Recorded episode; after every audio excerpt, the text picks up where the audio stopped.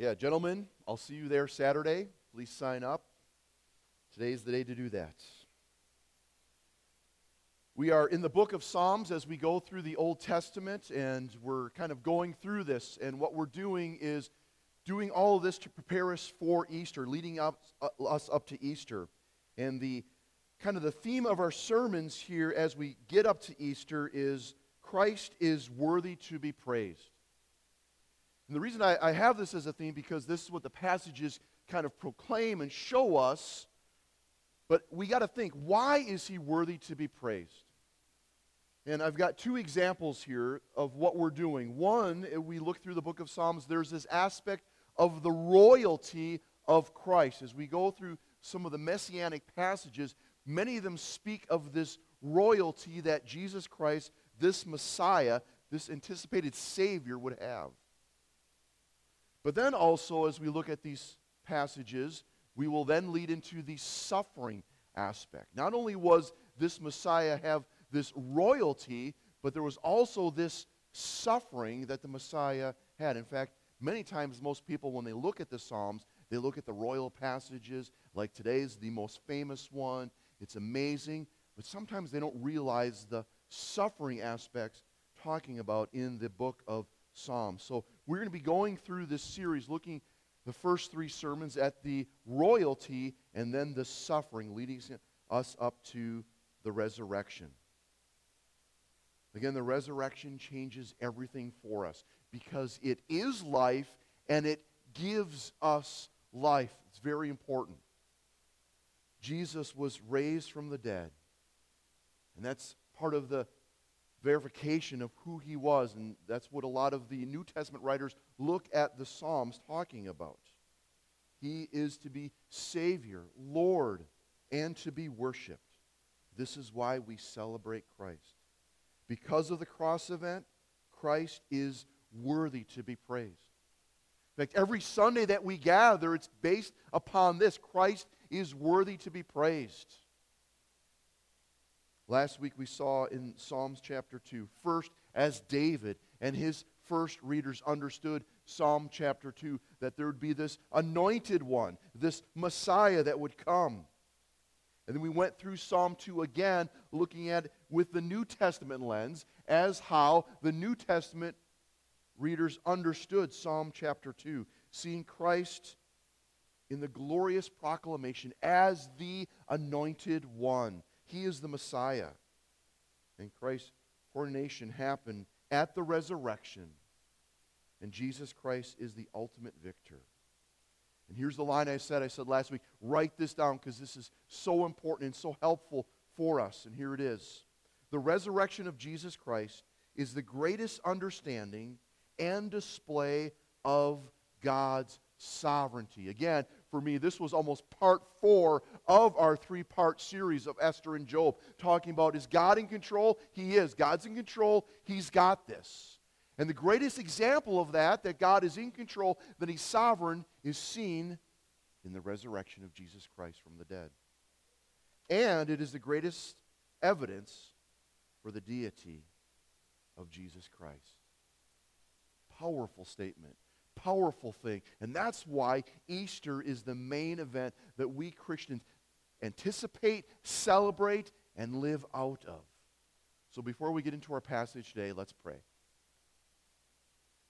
Father God, I thank you that you came to display your power and might through royalty and through suffering. Sometimes in my mind, I think you could have just snapped your fingers and we all could have been just taken care of, our sins forgiven. But you chose by your plan that suffering would be a part of this salvation experience. And little did they know in the New Te- in the Old Testament that it would be your only son. Christ, you are worthy to be praised. Help us today see the few examples we have in the passage we're looking at, these great reasons on why you are worthy to be praised. This we pray in Jesus' name. Amen. Amen. Now, those of you who are in school and maybe you're just out of school, you're going to have to realize that sometimes credentials are very important. In fact, have any of you ever gone to a like a doctor's office or something or seen credentials on the wall? Have you seen someone's office where they got all their credentials kind of on the wall? Uh, yeah, credentials are important. They're important to say, hey, this is what I've done, this is what I'm about. In fact, I forgot to grab the one I have on my wall. Natalie, could you just in my office, right by my door there, by my desk, there's I got one of my credentials hanging up. Could you just grab that from? I forgot to grab that. Sorry, one of my props. Sorry about that. Right. So credentials are important. In fact, in my life, I've needed to at times. Uh, kind of the pressure was on. You need to have credentials. In fact, one time when I was speaking in the Philippines, I was there at a very large church in Cebu, and uh, there was m- many people there, many pastors were there, and they were wondering, you know, who is this guy? And thank you, Natalie. You, and uh, before I got up there, he kind of was like, okay, this is, this is Cody Cargus from the United States. They have many, many preachers come at different times. And at, at the end of it, he said, listen, he comes from the most prominent school. Not that I was hired from that school or something, but I graduated from the, in his wordings was, he comes from the most prominent school, Trinity Evangelical Divinity School. And most of the people understood, they're, oh, this guy's fine. We can listen to him. And I was like, wow, okay, oh, okay. Glad to have that credential my father, when he was alive, he, after the divorce, he got remarried and married a Korean lady. And in the Appleton area. And after that, they went to, there's a Korean church that, that meets in the Appleton area, Methodist church. And he went there and, until he passed away. And every year, I had the privilege of going there and preaching. Um, when I was at Arrowhead Bible Camp, at different times, I'd go to this church and preach. So every year, for, for many years, for like 15 years, every year I would preach at this church in Appleton, this Methodist church. And I will never forget the last time I preached, which was two years ago. I preached there, and everyone there knew who I was. You know, it's, it's Penny's son in law, it's Les's son, and everyone knew uh, who I was except the new pastor. I remember getting there, and, and I got there early and with my family, and we were excited because I could smell some of the kimchi and the food that, that was cooking and getting ready for us. And uh, I was sitting there, and then the pastor shows up. And the pastor's like, well, wh- where's the guy that's preaching? And he brings me to his office and he begins to grill me. So, who are you? Because in many ways, a pastor is to protect the pulpit, rightfully so. And he was protecting the pulpit. He's like, who's this guy?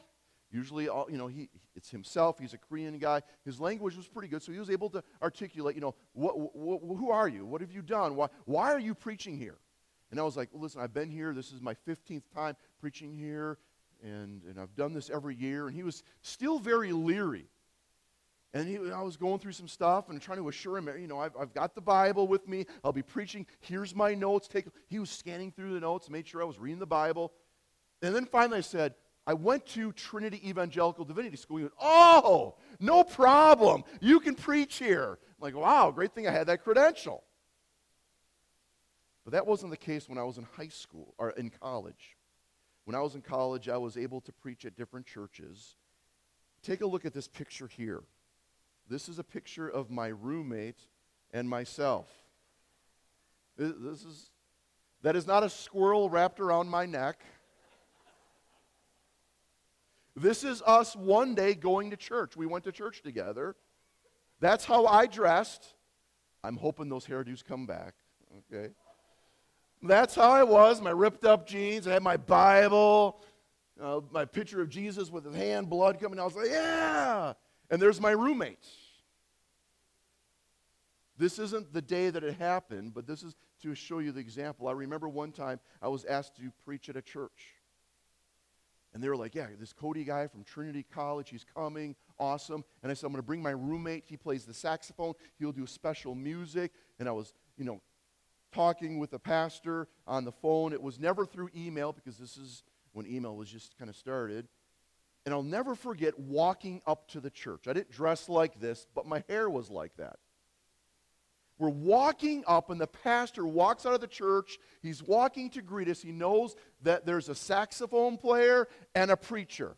He walks up, pauses, looks at the two, and reaches his hand out to Chad. Hello, Cody. He thought he was the preacher. You can get rid of that picture not to freak people out. Okay, all right. Credentials are very important. When I got done with the sermon, he was very grateful that we came. I do have a credential in my office. I only have one, and it's my elementary school education diploma. Why? Listen, kids. Finish school. This was the foundation of it all. If it wasn't for this, I probably wouldn't be here, right? I wouldn't have gone to high school. I wouldn't have gone to college. I wouldn't have gone to get my master's degree.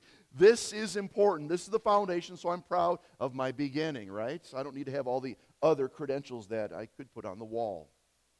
Credentials are important.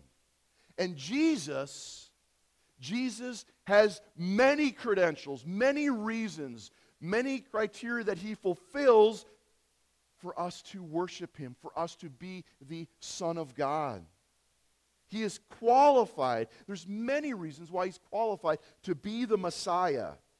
And today we're going to look at the most important Old Testament passage that kind of lays it out. Here's his qualification. Here's the criteria. Here's his credentials.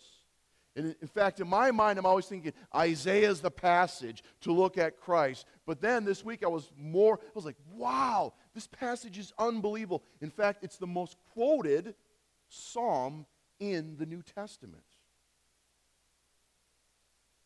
Today we're going to look at three credentials and reasons why Christ is worthy to be praised. And this is found in Psalm 110. Psalm 110. But before we begin with Psalm 110, I would like you to instead turn to Matthew 22. Because it is Jesus himself who uses Psalm 110 to verify, to say, here's my credentials. These are my credentials right here. So, to begin with, we're going to turn to Matthew 22.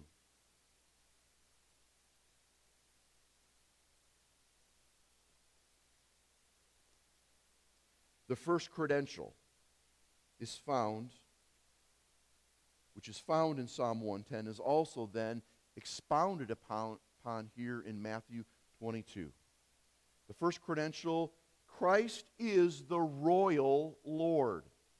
So write that down. The first credential Christ is the royal Lord. So in Matthew 22, Jesus is being pressed by the, Jew, the Jewish religious community, the leaders and the religious officials at that time. He's being questioned and kind of pressed to see where he stands in a variety of areas.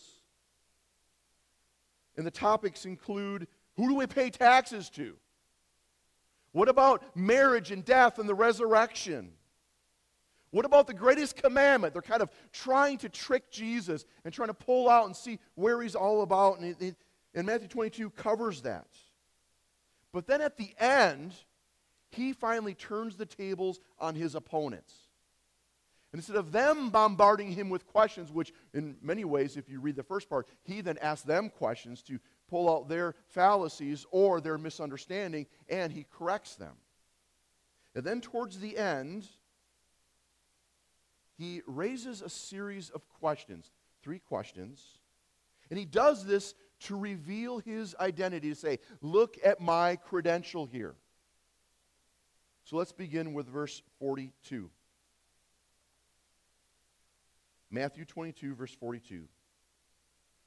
What do you think of the Messiah? He says here. What do you think of the Messiah? Whose son is he? The son of David, they replied.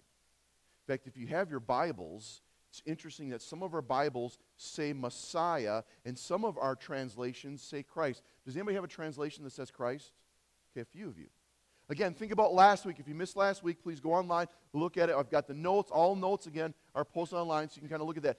Again, Messiah and Christ are the same word. Messiah is the Hebrew word of this anointed one, this coming Savior, and the Greek word for that is Christ. Christ and Messiah are the same. So Jesus says, What do you think about the Messiah? Whose son is he? The son of David, they reply. Their answer was correct, but partially correct, thus inadequate.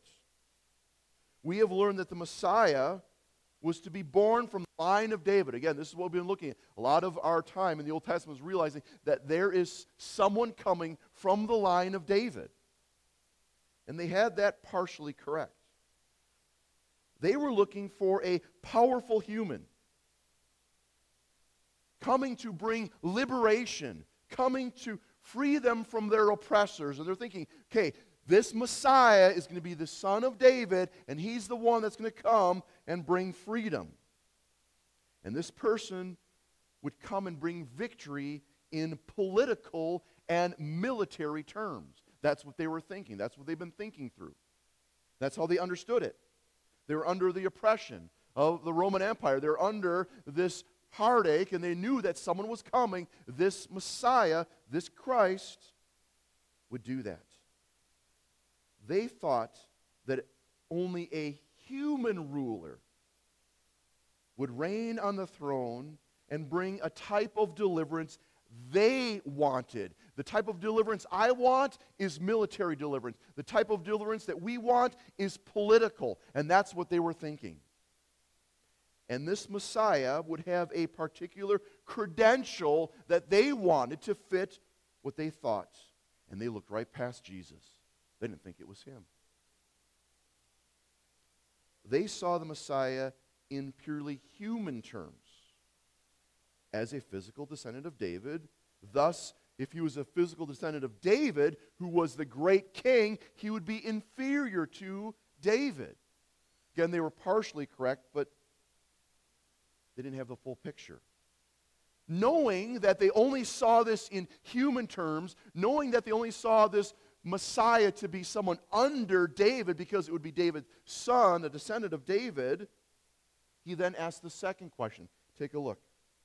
He said to them, How is it then that David, speaking by the Spirit, calls him Lord? For he says, in Psalm 110, verse 1, for he says, and this is where Jesus says, The Lord said to my Lord, Sit at my right hand until I put your enemies under your feet. So let's now take your Bibles and go to Psalm 110, verse 1. Psalm 110, verse 1. The Lord says to my Lord, take a look at the first verse here. The Lord says to my Lord. Again, this could be kind of confusing. The Lord says to my Lord, well, what's happening here? Now, take a look at this. I made a slide for you here so you can kind of see what this is about. So, again, the Hebrew, in the Hebrew, it's, it's pretty clear, but in our English translations, again, sometimes it's not so clear. So, the Lord, the first one, if you notice in your Bibles, it's all capitals, even though it's a different font size. Notice how it's L O R D, all capitals. And we've gone through this. If you remember back in Exodus 3:14, we were looking probably a year ago at this time. Well, no, we were in Genesis at this time. Exodus 3:14. This is God's personal name, Yahweh.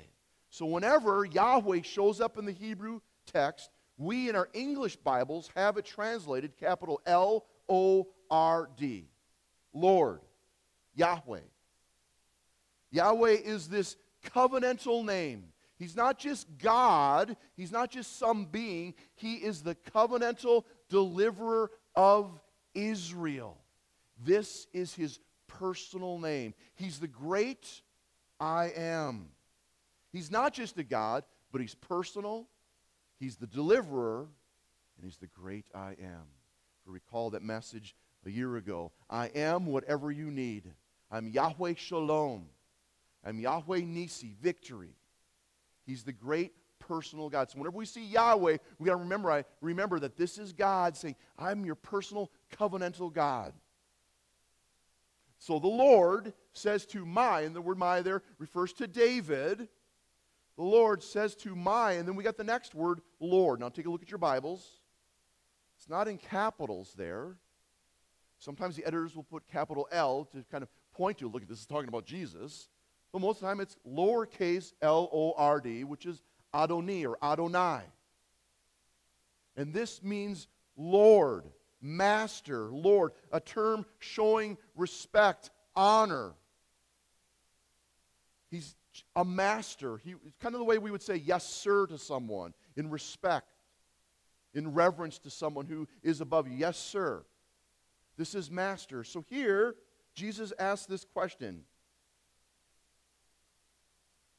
He quotes Psalm 110 that says this If then David calls him Lord, how can he be his son? So Jesus is trying to look at these religious people who know this passage, know this is about the Messiah, but they're only thinking in human terms. They're thinking, here's David, the great king, the royal king, the greatest, and then out of his lineage, there will be a descendant who will be this Messiah. If then David calls him Lord, how can he be his son? Here's the question Jesus is asking Why does David call his son, his descendant, Lord. That doesn't make sense. David is on the top. He's the great king. Who would he call Lord? Well, no one in their minds. Remember that their understanding of the Messiah was that he would be a human descendant and thus inferior to David. The Davidic Messiah cannot be greater than David. How can David's son be his Lord? That doesn't make sense. How can this be? Who can be higher than the king of Israel? And this passage and the questions that Jesus gives them sound confusing and seems to be like a contradiction. This doesn't make sense. Thus, in the Matthew passage, they have no response. They're like, we don't know. This doesn't make sense. Yet Jesus, his questions to the religious leaders is based on Christ's understanding and Christ's interpretation of Psalm 110 that we're looking at right now. And in this psalm, he sees and he then reveals his credential. This Messiah is going to be greater than David. David calls him Lord, and this Messiah is going to be greater than David. And that's the nature of the Messiah, and that is Jesus himself. So the answer is that the son of David is also the son of God. The only way David can call his son Lord is if, if that son is divine. We see in the book of Acts that David is speaking. We'll get to this passage here in a moment. David is using this passage to speak of the Messiah. And he understood that the Messiah himself would be his Lord. He would have authority over even David, the royal king of Israel. And he was more than just a human descendant. Somehow, this Messiah would be Adonai, Master. He would be the Messiah who came from human descendant, yes, but also God's divine Son, greater than David. And we learned a little bit about that last week. Remember last week we read Psalm 2, and I kind of pointed out in blue letter, you know, these are how the human understanding of this passage. Then we went to the red letter. Take a look again at this slide. Here's the red letter edition of again. The king proclaims the Lord's decree. The Lord said to me, You are my son. Today, and I have become your father. Jesus was the son of David, but also he was his Lord. And that's what Psalm 110, verse 1 says. So, this first credential is that Christ is the royal Lord. His first credential, Jesus being Lord, has the power. This is why Christ is worthy to be praised. Again, if you ever wonder, why do we celebrate and why do we worship Jesus? Think of the royal crown. He is Adonai. He is the Lord. He has the power. He is so worthy to be praised. Let's now look at the next credential Christ is the royal king.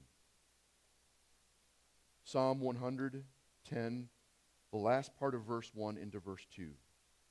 Sit at my right hand until I make your enemies a footstool for your feet. The Lord will extend your mighty scepter from Zion, saying, Rule in the midst of your enemies. He is going to be this great royal king. He's the one who wins it all. And not only is he the Lord Adonai, but he is Melech, He is the king. I play a lot of board games. How many of you play board games or card games? Okay? I love playing board games, card games. Thank you in the sound booth. You guys are raising your hand. We play a lot together. Yes. And typically in our household, the conqueror, whoever wins, gets to have a couple ways to show that they're the winner. When we play chess, the one who says checkmate, they get to knock that king over. Have you ever done that before? Oh, it's fun. You knock it over, then you shake hands, but you go, ah, I just knocked your king. I'm, I'm the conqueror here. Another way that's very known in my household is if you win a game, a board game, you get to mark a tally mark. You get to make a tally mark inside the box's cover. I was going to show you a picture of that, but uh, we don't have any pictures, and not to brag, but tally marks. But so does my little girl Grace. She, there's one game she beats me a lot. So when you win, when you're the victor, you get to show, here's my credential. I'm knocking over your king, and then you shake hands, or there's a tally mark in the box. Here in this passage, we are seeing the beauty of the conquering king, and what does he get? What, in this credential, what does he get? There's a few things that happen. He gets to sit at the right hand of God. God invites him to be second in command. Whoever is this person, they get to be, ha the rest of you are subject to me. I get to sit at the right hand. That's the way we would think, but that's not what Christ does with that authority. He sits at the right hand. And when we look at the Old Testament, we look at the surrounding kingdoms that Israel was fighting against at different times. Their kings also had a second in command. Also, in this past year, we have a footstool. This is the place where the king would rest his feet after victory, and it was a metaphor to show absolute power over all things and control. Everyone else is in subordination to me. I'm putting my feet up on this footstool. You guys are all subordinate to me, is what the king would show in that example. He is the head, he's in control. And the enemy, they're under my feet. I'm going to rest right now in the victory of who I am. That's what this person would get. Another one, extend your mighty scepter, showing the power of his kingdom. The power of his kingdom is not just limited to, to what he could see, but it extended to all regions that he had victory in. And the third part, the fourth part here is he rules. Again, showing complete authority. Let's move again to the New Testament. So take your Bibles and turn to Acts chapter 2. Acts chapter 2.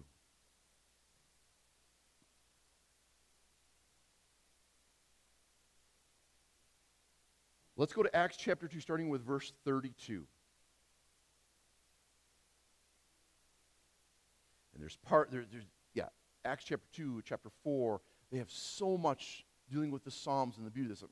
It's just wonderful. Acts third, chapter 2, verse 32. God has raised this Jesus to life and we are all witnesses of the fact, exalted to the right hand of God.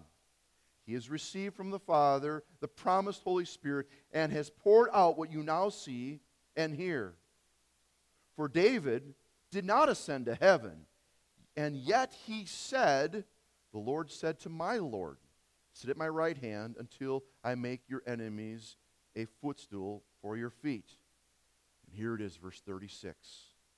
Therefore, let all Israel be assured of this God has made this Jesus, whom you crucified, both Lord and Christ, or Lord and Messiah. So, just in this little section here in Acts chapter 2, they're quoting what we just read, showing the credentials of Jesus. And here are a few verses. Let me give you a few verses. If you want to write some of these down, we're not going to have them on the screen. But here are some verses showing that Jesus is the Messiah in those four areas. The conquering king fulfills this. He sits at the right hand, Ephesians chapter 120. That Christ raised from the dead and seated him at the place of honor at God's right hand in the heavenly realms, Ephesians 1:20. Colossians 3:1, where Christ sits in the place of honor at God's right hand. So, what was spoke of in Psalm 110 about the king and this future Messiah, Christ totally fulfilled. Footstool. Hebrews 10 12 through 13. Then he sat down in the place of honor at God's right hand. There he waits until his enemies are humbled and made a footstool under his feet. Guess what? There is a day coming. And we see this in the book of Revelation where Christ will come and conquer all of the enemies. Amen? And will be placed under his feet.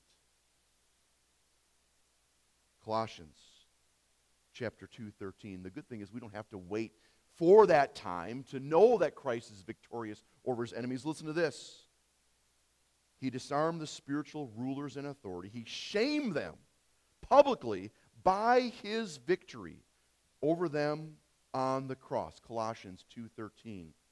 Christ has power over his enemies. Praise God. The third thing, extend your mighty scepter. Revelation chapter 12 verse 5 she gave birth to a son, a male child, who will rule all nations with an iron scepter. And her child was snatched up to God and to his throne. Resurrection came, and he was taken away. He is the one who extends power and authority over all places. And then lastly, rules. Jesus has all authority, Matthew 28. Just before he leaves, he says, All authority has been given to me in heaven and in earth. He has all authority. Jesus is this great king. Revelation 19, verse 16. And on his robe and on his thigh, he has the name written King of kings and Lord of lords. He is truly the ruler. So the second credential is that Christ is the royal king. Jesus, being the king, has the authority. This is why Christ is worthy to be praised.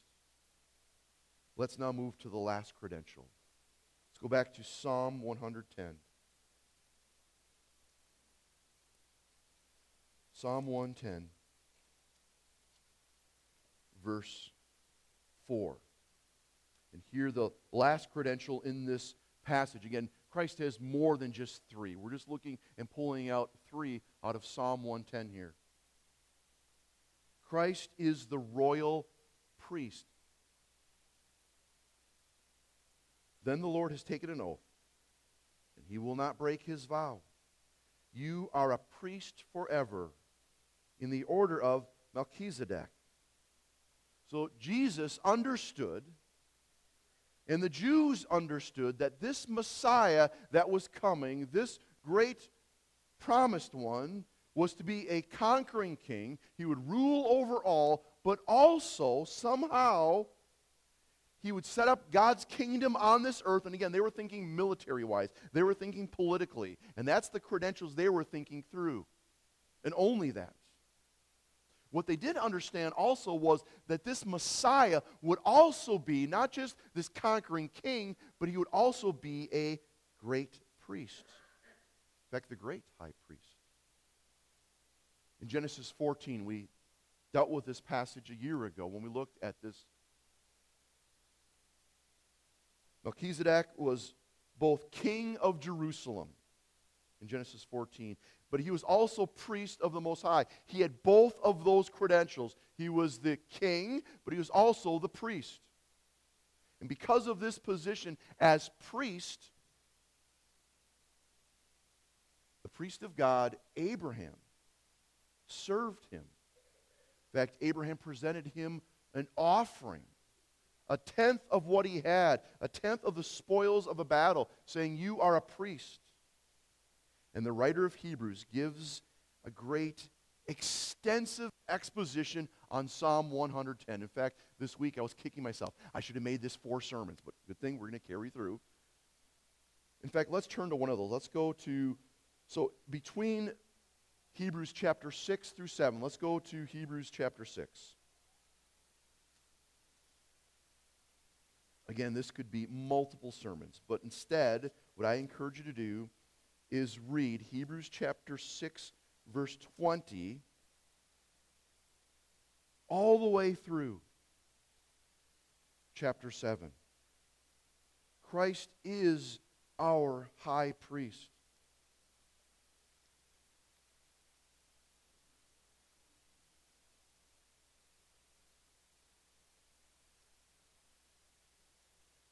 Let's go to verse 17 of chapter 7. For it is declared, You are a priest forever in the order of Melchizedek. The former regulation is set aside because it was weak and useless. For the law made nothing perfect. Again, he's not saying that the law is useless, get rid of the Old Testament. Not at all.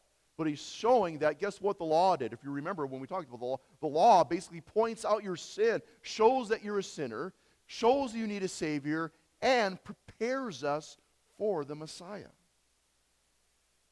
A better hope. And uses verse 19, for the law made nothing perfect, and a better hope is introduced, by which we draw near to God. And that's found in Christ. So the Lord Jesus is the priest of Psalm 110. Again, I'm not going to take time looking at chapter 7 and, and 6 of Hebrews here, but read through it. It's a beautiful exposition on Psalm 110. Christ is the one who's the mediator between a sinful man and a holy God.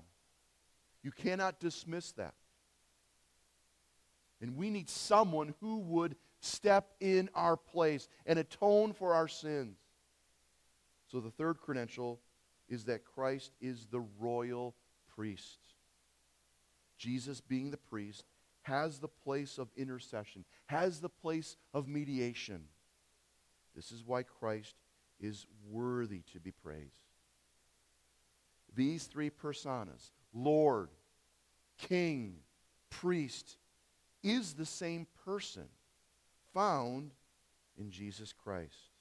This trifecta of credentials is spoken of in Psalm 110 is what Jesus lives out and says, Guess what? I am the Lord. I am the king and I am the priest. But what I want to do is look at the last four words of Psalm 110. Let's go back to Psalm 110. You've been going back and forth here. Psalm 110.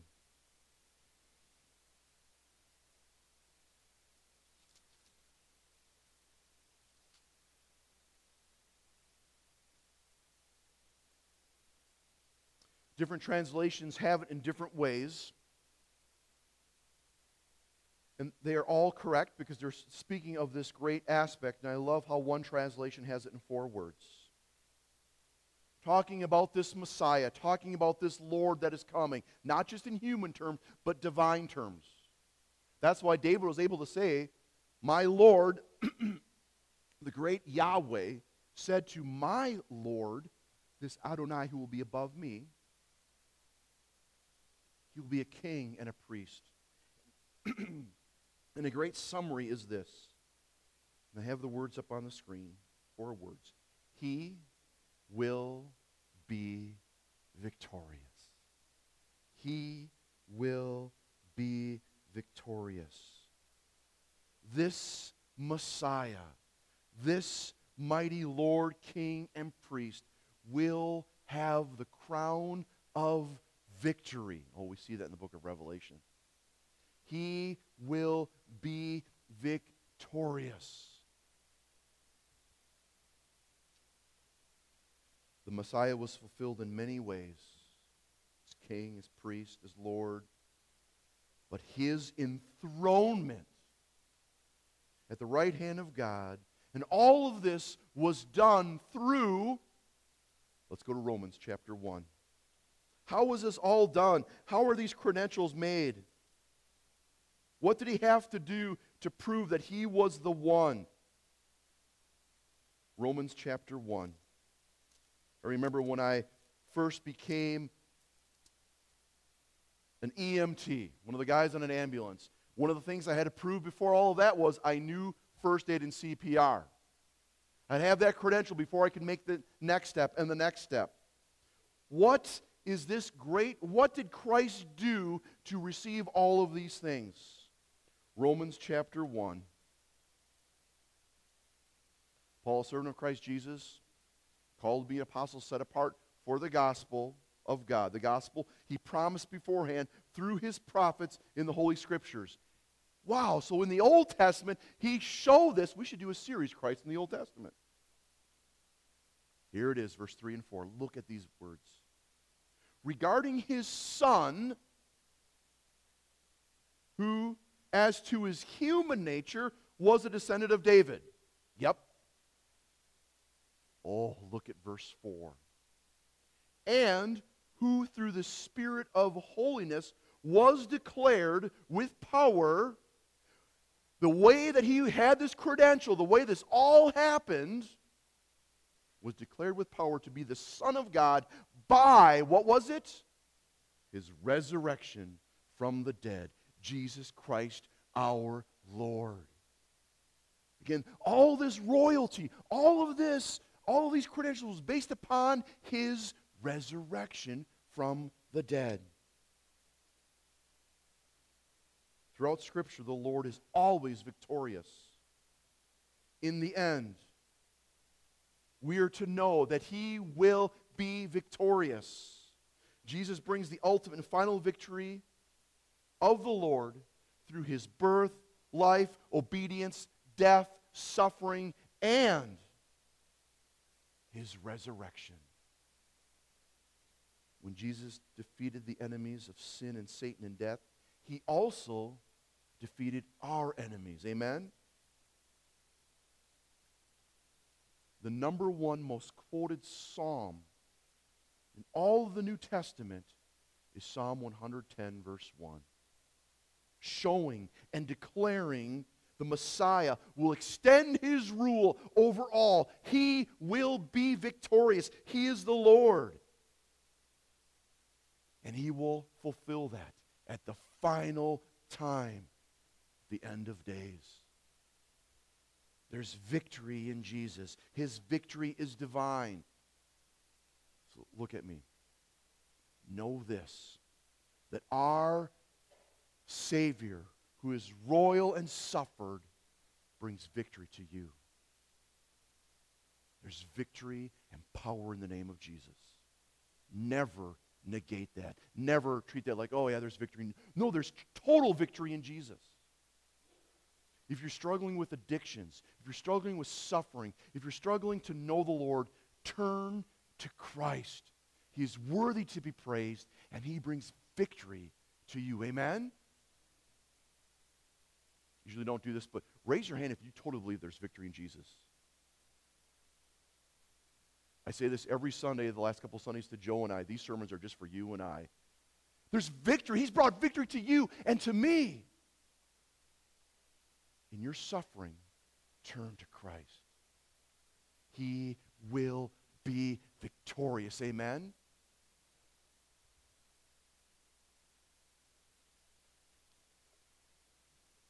We took some time looking at Exodus. Do you remember that? Exodus 14 14. Does anybody remember that verse? Remember, I said this is an important verse. This is where the gospel is surrounded of the Old Testament is found in Exodus chapter 14, 14 and then in 14 14, it says this The Lord will fight for you. What is it, the rest? You need to be still. The Lord will fight for you. You need only to be still. See, victory isn't brought upon by our unction of what we can do. We, in many ways, when it comes to sin, are powerless. Well, we got to fight, but it's through the power of the Spirit we fight.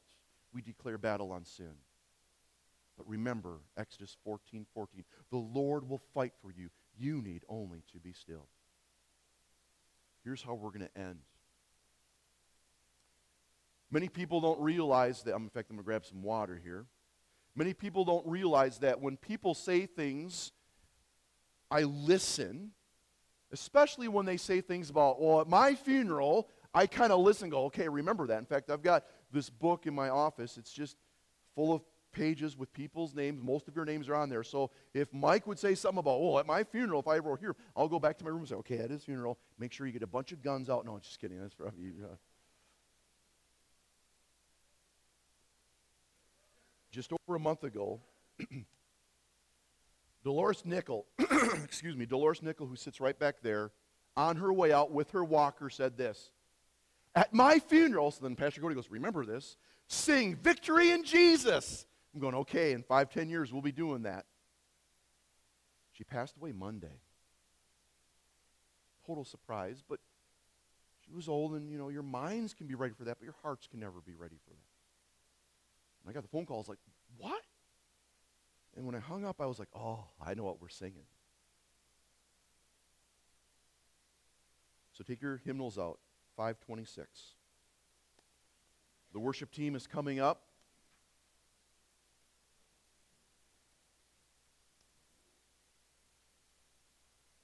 People, there is victory in Christ over death. Amen?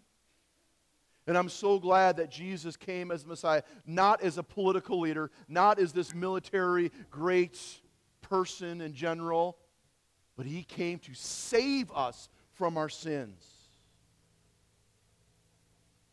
In fact, he is in many ways the political one because he's to be the master of my life. And he is that great victorious warrior. This is why we celebrate Jesus as Lord. So if you could stand as we sing this hymn. And I'm going to kind of do this a little old school. When I was a little boy, maybe you remember back in the day, the pastor would always lead the songs up here. He'd wave his hand. I don't know how to wave my hand. I'm not going to do that. And I don't have that great voice, but you know what? My God is great. And there is victory in Jesus. He is Lord. He is King. He is priest. He's got more credentials I can even bat an eye at. And it's time that we sing loud. I want to turn off my mic, but I won't. We're going to sing this together Victory in Jesus.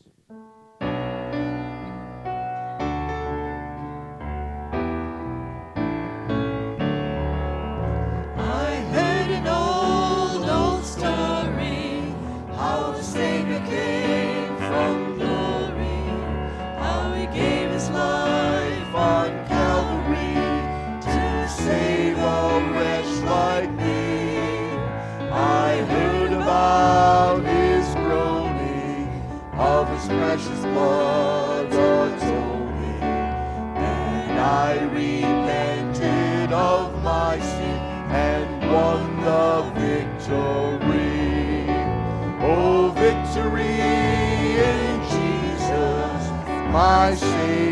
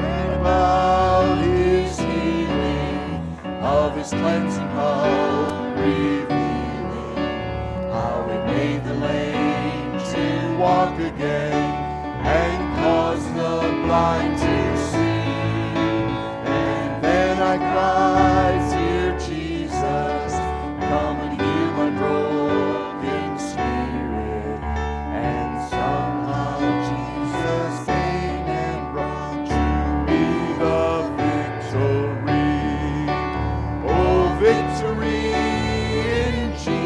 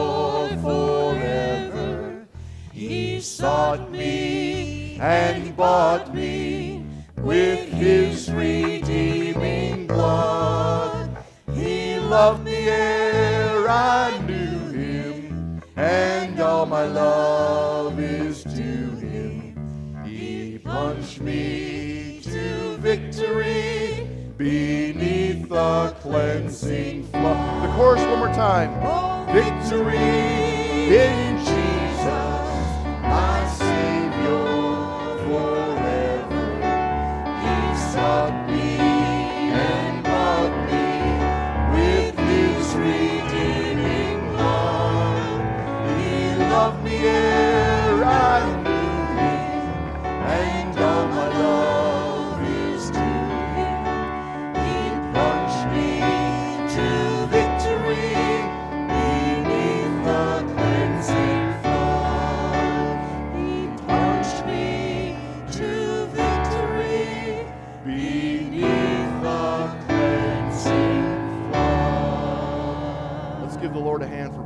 victorious in our lives.